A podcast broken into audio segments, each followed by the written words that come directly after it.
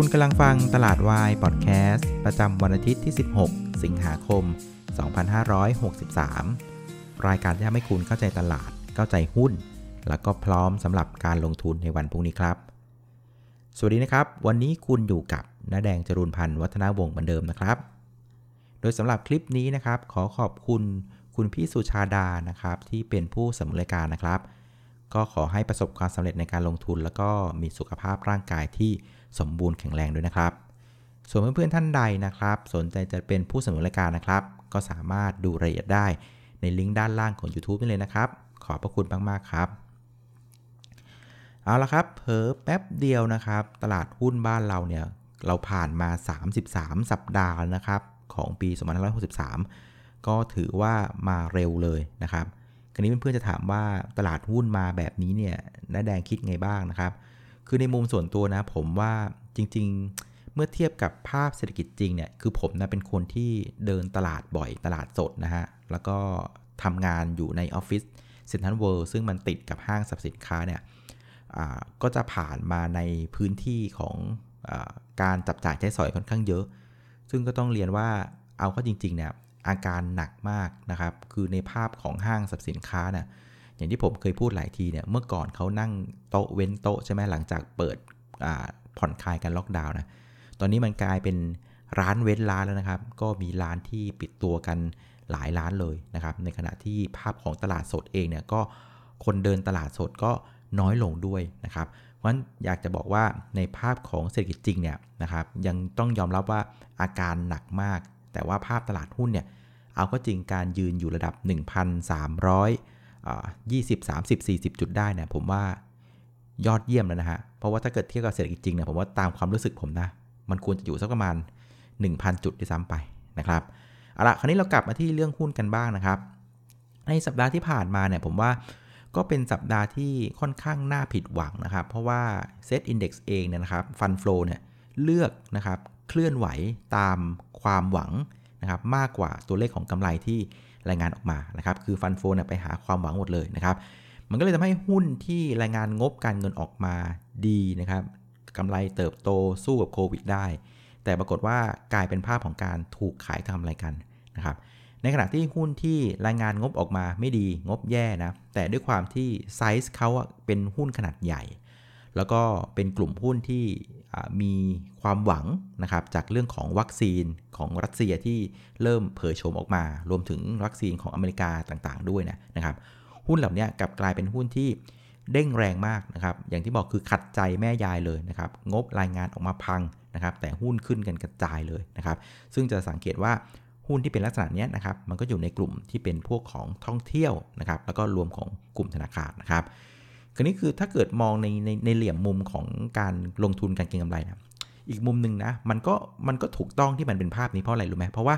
ไอ้หุ้นที่ถูกคาดการว่างบมันจะดีนะครับเอาลุกสวยๆเนี่ยนะครับเพื่อนๆต้องไปดูราคาหุ้นนะ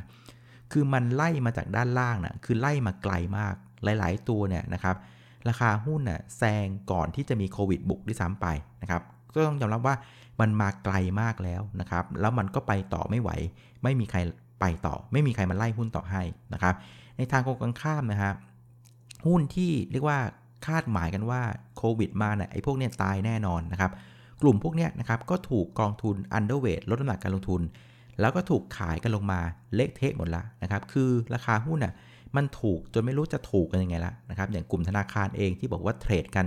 ครึ่งบุ๊กแวลูแล้วนะครับ มันก็ไม่รู้จะลงไปไหนได้อีกนะครับเฉะนั้นพอเราเริ่มเห็นความหวังเรื่องของวัคซีนมันกำลังจะเริ่มมาละนะครับ เดือนกันยาเนี่ยจะมีหลาย ๆ ค่ายจะรายงานผลการทดลองในเฟสที่ 3 ออกมาเนี่ยนะครับ แล้วแถมรัสเซียเนี่ยแกก็แซงหน้านะครับ ใช้วัคซีนสปุกนิกเนี่ยนะครับก็แซงหน้าขึ้นมาเนี่ยกองทุนก็เลยต้องทำลักษณะที่ว่าโรเตชันนะครับ คือขายหุ้นขนาดกลางที่ เล่นกันมาไกลแล้วนะครับไม่มีใครมาไล่ต่อยเขาละเขาก็ทำกำไรกัน แล้วก็เอาเงินเหล่านี้ม้วนกลับมานะครับมาเก็บไอ้พวกหุ้นใหญ่ ๆ ที่งบพังที่อยู่โซนล่าง แต่ก็พอเห็นแสงลำไรลำไรว่า น่าจะเป็นกลุ่มหุ้นที่มีโอกาสในการฟื้นตัว ถ้าเกิดวัคซีนมันมาจริงนะครับซึ่งพอพฤติกรรมแบบนี้นะครับเราจะเห็นกันช่วงของวันพุธพฤหัสนะครับแต่แต่ว่าอย่างที่ผมตั้งข้อสังเกตอะที่ผมบอกว่าวันศุกร์ไม่น่าจะไหวอะคือกองทุนถ้าเกิดว่าเล่นมุกแบบนี้ต่อไปนะ่ะ มันดูผิดปกติ เพราะว่ามันฝืนธรรมชาติจริงๆ อันนี้ต้องยอมรับฝืนธรรมชาติ และที่สำคัญคืออบริเวณแนวต้าน 1,350 เนี่ย คือถ้าเพื่อนๆจำได้วันพฤหัส มันเป็นวันที่ทุกคนขายหมดเลย ต่างชาติ รายย่อยป๊อปเทรดมีสถาบันไล่หุ้นอยู่คนเดียว แล้วมันไปจ่อ 1347 นะครับ อย่างที่เราบอกว่าเวลาหุ้นนะฮะดัชนีเนี่ยเวลามันจะผ่านแนวต้านสำคัญเนี่ยคนเดียวไม่สามารถพาไปได้นะ มันต้องมี ผู้ร่วมก่อการด้วยนะครับ ซึ่งรอบนี้นะครับสังเกตดูตอนที่กองทุนไล่มาเนี่ยต่างชาติกระแจกอย่างเดียวเลยไหมเพราะเขาก็ดูเรื่องของ valuation มันไม่ไหวขึ้นมาให้เขาก็แจกให้นะครับรายย่อยก็ไม่ไหวเช่นกันนะครับเพราะงั้นพอ 1350เนี่ยไม่มีใครไล่ต่อ แถมนะครับวันศุกร์เสาร์อาทิตย์เนี่ยมันมีประเด็นค่อนข้างใหญ่นะครับอย่างวันเสาร์เองก็จะมีประเด็นเรื่องของจีนกับสหรัฐจะพูดคุยกันเรื่องของสัญญาการค้าที่ลงนามกันไว้นะครับวันอาทิตย์นะครับก็จะเป็นเรื่องของการชุมนุมใหญ่ นะครับแถมวันจันทร์นะครับมันก็จะมีเรื่องของการประกาศตัวของ GP ประเทศเราด้วยนะครับมันจะเห็นว่าพอกองทุนไล่มาจ่อ 1350 นะครับไม่มีใครตามไปกับเขานะครับแล้วแถมศุกเสาร์อาทิตย์นะฮะจันทร์เนี่ยก็มีประเด็นค่อนข้างใหญ่ มันก็เลยเป็นภาพที่กองทุนเองก็สุดท้ายก็ไปไม่ไหวจริงๆ ไล่หุ้นไล่หุ้นไม่ไหวในวันศุกร์นะครับก็เป็นภาพที่วันศุกร์เนี่ยมันออกมาไม่ค่อยดีเท่าไหร่นะครับ โดยวันศุกร์นะครับเซตอินดี x เนี่ยก็ปิดลบไปเลยนะฮะ 20 จุดนะครับ อุตสาห์วันพฤหัสมาจ่อดีๆนะก็ไปไม่ไหวนะครับ ปิดที่ 1,327 นะครับ ก็ยังคงเหนือกว่าแนวรับสำคัญนั้น1320 นะครับ คราวนี้ดูในเชิงของการเปรียบเทียบกับเพื่อนๆเนี่ยเราค่อนข้างแพ้นะครับวันศุกร์เนี่ยเราติดลบไปถึง 1.5%ในขณะที่เอเชียนะครับเมื่อวันศุกร์เนี่ยแทบจะไม่เปลี่ยนแปลงบวกลบประมาณ 0%เช่นเดียวกับอาเซียนด้วยนะครับ คราวนี้ถามว่าทำไมบ้านเราวันศุกร์ถึงไม่เป็นเหมือนชาวบ้าน คือถ้าไปดูโทนของในสัปดาห์ที่ผ่านมานะตลาดหุ้นเอเชียส่วนใหญ่ส่วนใหญ่จะเป็นเรื่องของการปรับตัวขึ้นนะะจากเรื่องของวัคซีนที่รัสเซียออกมา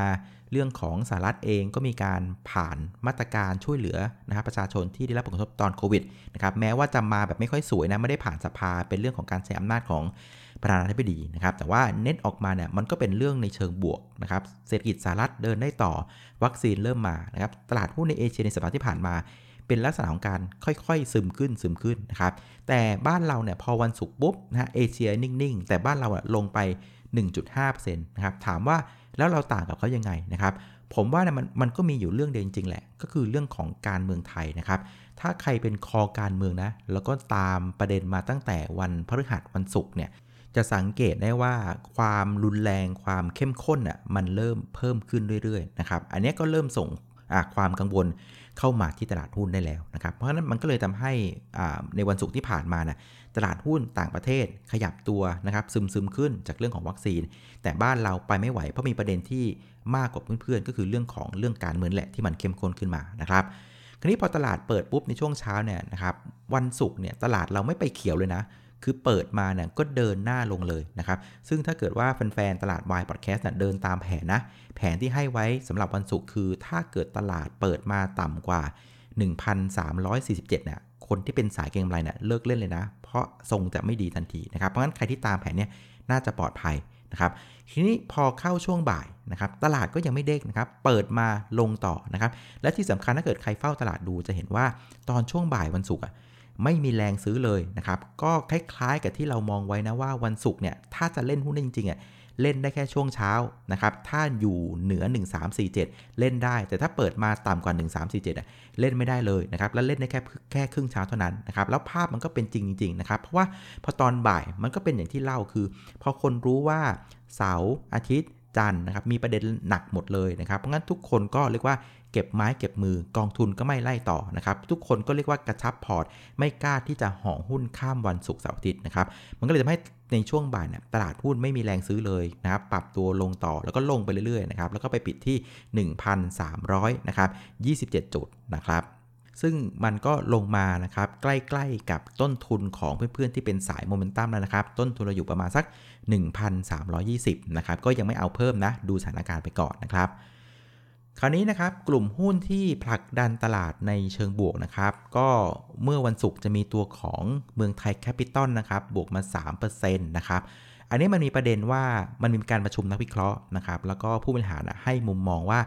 ครึ่งปีหลังนะครับเขายังเชื่อมั่นว่าเขาจะดีกว่าครึ่งปีแรกนะครับ แม้ว่านะครับแบงก์ชาติจะมีการลดเพดานดอกเบี้ยลงมานะครับแต่เขาก็บอกว่าเขาก็ได้ต้นทุนที่ถูกลงด้วยเช่นกันนะครับเพราะว่าธนาคารแห่งประเทศไทยก็ปล่อยกู้ซอฟท์โลนให้กับพวกสถาบันการเงินพวกนอนแบงก์ต่างๆด้วยนะครับเพราะฉะนั้นผู้บริหารก็เชื่อว่าเขาจะสามารถรักษาตัวของสเปรดมาจินเหล่านี้ได้นะครับ ประเด็นที่ 2 เองผู้บริหารก็มีความเชื่อมั่นนะ คือเขาบอกว่าเขาไม่กลัวเลยธนาคารออมสินนะนะครับก็ไม่รู้ว่ามั่นใจเกินไปหรือเปล่านะครับแต่อย่างไรก็ดีเนี่ยนะครับพอเขาให้ภาพออกมาว่าเขามั่นใจว่าครึ่งปีหลังอะดีกว่าครึ่งปีแรกนะครับก็เลยจะทำให้หุ้นเนี่ยปรับตัวขึ้นได้ดีนะครับแต่ผมไปเช็คซาวดูนะครับนักวิเคราะห์บางค่ายก็ไม่ค่อยเชื่อนะว่าผู้บริหารว่า ว่าครึ่งปีหลังนะมันจะดีได้อย่างนี้หรือเปล่านะครับก็เขาก็บอกว่ามองสวยเกินไปหรือเปล่านะครับ เพราะจะเห็นว่าหุ้นขึ้นไปเนี่ยก็ไปได้ไม่สุดเหมือนกันก็ถูกขายทำกันมานะครับแต่ว่าสุดท้ายก็ปิดบวกได้ประมาณสัก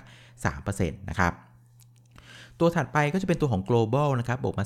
3% home pro บวกมา 1% เหลือบมองไปข้างล่าง เอ้ย ดูโฮมก็มาด้วยกันนะครับ บวกมา 6%เช่นกันนะครับ เพราะฉะนั้นในวันศุกร์นะครับ ถ้าไปดูในรายกลุ่มจะเห็นว่ามันมีอยู่กลุ่มหนึ่งที่น่าสนใจคือกลุ่มที่เป็นห้าง ลักษณะที่เรียกว่า home improvement คือห้างที่ขายพวกอุปกรณ์ซ่อมแซมบ้านต่างๆนะครับ ก็ global home pro DoHome เนี่ยมาพร้อมกันหมดเลยนะครับ ผมเข้าไปไล่กราฟดูให้นะครับ ถ้าไปดูในเชิงของกราฟเนี่ย ตัวที่สวยที่สุดน่าจะเป็นตัวของ global นะครับรองมาก็จะเป็นดู home แล้วก็ตัวของ home pro นะครับแต่ถ้ามองเอาในเชิงของ safe นะนะครับความปลอดภัยในเชิงของดูของราคาหุ้นเนี่ยนะครับอันนี้ก็ต้องยอมรับว่า Home Pro เนี่ยดูเซฟกว่า เพราะว่าในลายของ global เองดู Home เองเนี่ยหุ้นนี่ยเล่นมาไกลพอสมควรแล้วนะครับแต่ว่า Home Pro เนี่ยยังไม่ได้เล่นเลยนะครับยังเป็นลักษณะของการไซด์เวย์อยู่มาสักพักหนึ่งละ เพราะฉะนั้นนะครับใครที่เป็นสายลุยนะ ก็ดู global เป็นตัวหลักแล้วกันนะครับ แต่ถ้าใครกลัวหน่อยก็อาจจะดูตัว home pro นะครับคราวนี้ในชุดที่กดตลาดนะครับก็เป็นหุ้นที่ถูกไล่กันมาตอนวันพฤหัสและวันศุกร์นะครับที่ไอกองทุนไล่มานี่แหละนะครับ วันศุกร์เนี่ย AOT ลงจนได้นะครับลบไป 4% ตามมาด้วย CPO ลบไป 3%แล้วก็ปตทเนี่ยลบไป 1%นะครับ ก็เป็นภาพที่นักทุนสถาบันก็เรียกว่าคุมเรื่องของความเสี่ยงแหละ ไม่กล้าที่จะถือหุ้นข้ามไปมากนักนะครับ แต่ถ้าดูเป็นกลุ่มนะครับ กลุ่มที่ปรับตัวลงดูไม่ค่อยดีเลยจับมือกันลงก็คือกลุ่มธนาคารนะครับ ก็เป็นภาพที่ย่อตัวลงมาหลังจากเมื่อวันพุธเนี่ยกับวันพฤหัสเนี่ยสถาบันเนี่ยไล่หุ้นกลุ่มธนาคารมาค่อนข้างเร็วนะ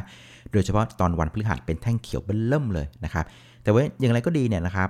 เมื่อวันศุกร์เนี่ยตอนที่แบงค์ย่อลงมานะความดีอยู่มีอยู่ข้อหนึ่งคือ ยังไม่ทำนิวโลนะครับเมื่อเทียบกับราคาปิดของวันพฤหัสอ่ายังพอพอทนนะครับ แต่ว่าอาจจะเตือนเพื่อนๆว่าสำหรับเพื่อนๆท่านใดนะที่ห่อกลุ่มธนาคารมานะ ให้ระวังนิดหนึ่งนะครับ เพราะว่าแม้ว่าวันศุกร์เนี่ยจะปิดสูงกว่าโลของวันพฤหัสนะครับ แต่ต้องไม่ลืมว่ากลุ่มธนาคารนะตอนวันพฤหัสน่ะเขาเปิดกระโดดแรงมากจากวันพุธนะ บวกมาประมาณสัก 2%จากราคาปิดของวันพุธนะ นั่นหมายความว่าแกลบตัวนี้มันเป็นแกลบรูเบิลเริ่มเลยนะครับ เพราะฉะนั้นใครที่ห่อแบงก์มานะ แล้วปรากฏว่าเช้าวันจันทร์นะ เปิดมาหลุดโลปุ๊บของวันพฤหัสอะ อันนี้ต้องตัวใครตัวมันนะ ต้องรีบคัดลอสนะ เพราะว่าถ้าเกิดว่าคุณไม่รีบคัดลอสตอนที่มันหลุดโลของวันพฤหัสมาเนี่ย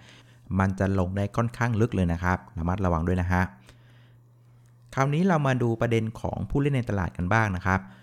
เมื่อวันศุกร์นักทุนสถาบันก็พลิกมาเป็นขายแล้วนะครับ หลังจากแกโชว์พาวนะ ช่วงวันพุธวันพฤหัสเนี่ยซื้อติดต่อกันหนักๆรวมๆกัน 4,000 ล้านนะครับ พอวันศุกร์ปุ๊บมองไปข้างหน้า อาการไม่น่าจะไหวนะครับ ก็เป็นภาพของการพลิกมาขายนะครับ 1,211 ล้านบาท ส่วนนักทุนต่างชาติเนี่ยแกเล็งมานานละแหมสาบันลากขึ้นมาให้แบบนี้ก็แจกอย่างเดียวครับ เมื่อวันศุกร์แกก็ขายหุ้นไป 3,293 ล้านบาทนะครับ ก็รวมๆกันแล้วนะ่ะต่างชาติขาย 3 วันติดต่อกัน 4,000 ล้านบาทแล้วนะครับ ซึ่งผมไม่แน่ใจว่านักลงทุนต่างชาติเนี่ยเขาเอาประเด็นเรื่องของการเมืองมาคิดด้วยหรือเปล่านะครับถ้าเกิดเขามองว่ามันเป็นความเสี่ยงนะ มันก็เป็นการเร่งการลดน้ำหนักของเขาด้วยนะครับคราวนี้ถ้าเกิดว่าดูในภาพของพฤติกรรมนะนะครับ พฤติกรรมมันก็เห็นภาพค่อนข้างชัดเจนว่า นักทุนสถาบันเริ่มมีความกังวลแล้วนะครับ หลังจากไล่หุ้นมา 2 วันอะ ปรากฏว่าผู้เล่นคนอื่นไม่ตามด้วย ไม่มีใครไล่หุ้นให้ต่อนะครับเขาก็เริ่มมีความระมัดระวังละนะครับ เพราะเขาก็รู้ว่าบินเดี่ยวคงไปไม่รอด ส่วนนักทุนต่างชาติอะผมว่านอกจากจะเป็นเรื่องของการเมืองที่เขาต้องเริ่มกลับมาคิดอีกครั้งหนึ่งนะครับประเด็นที่ 2 คือเมื่อสักครู่เนี่ยผมเข้าไปเช็คดูนะ ปรากฏว่าตอนนี้นะครับ PE ratio ของตลาดหุ้นบ้านเราเนี่ยพุ่งทะยานไป 20.9 เท่าแล้วนะ PE ratio ถือว่าค่อนข้างสูงมากแล้วนะครับ แล้วก็ถ้าไปดูตัวของ standard deviation ใน time frame 10 ปีเนี่ย ก็พบว่าตอนนี้ PE ratio ของตลาดหุ้นบ้านเราเนี่ยทะยานขึ้นไปบวกประมาณสัก 1.5 standard deviation แล้วนะครับ ก็ถือว่าค่อนข้างแพงนะ เมื่อเทียบกับภาคของเศรษฐกิจจริงที่ยังยังคงมีปัญหาอยู่นะครับ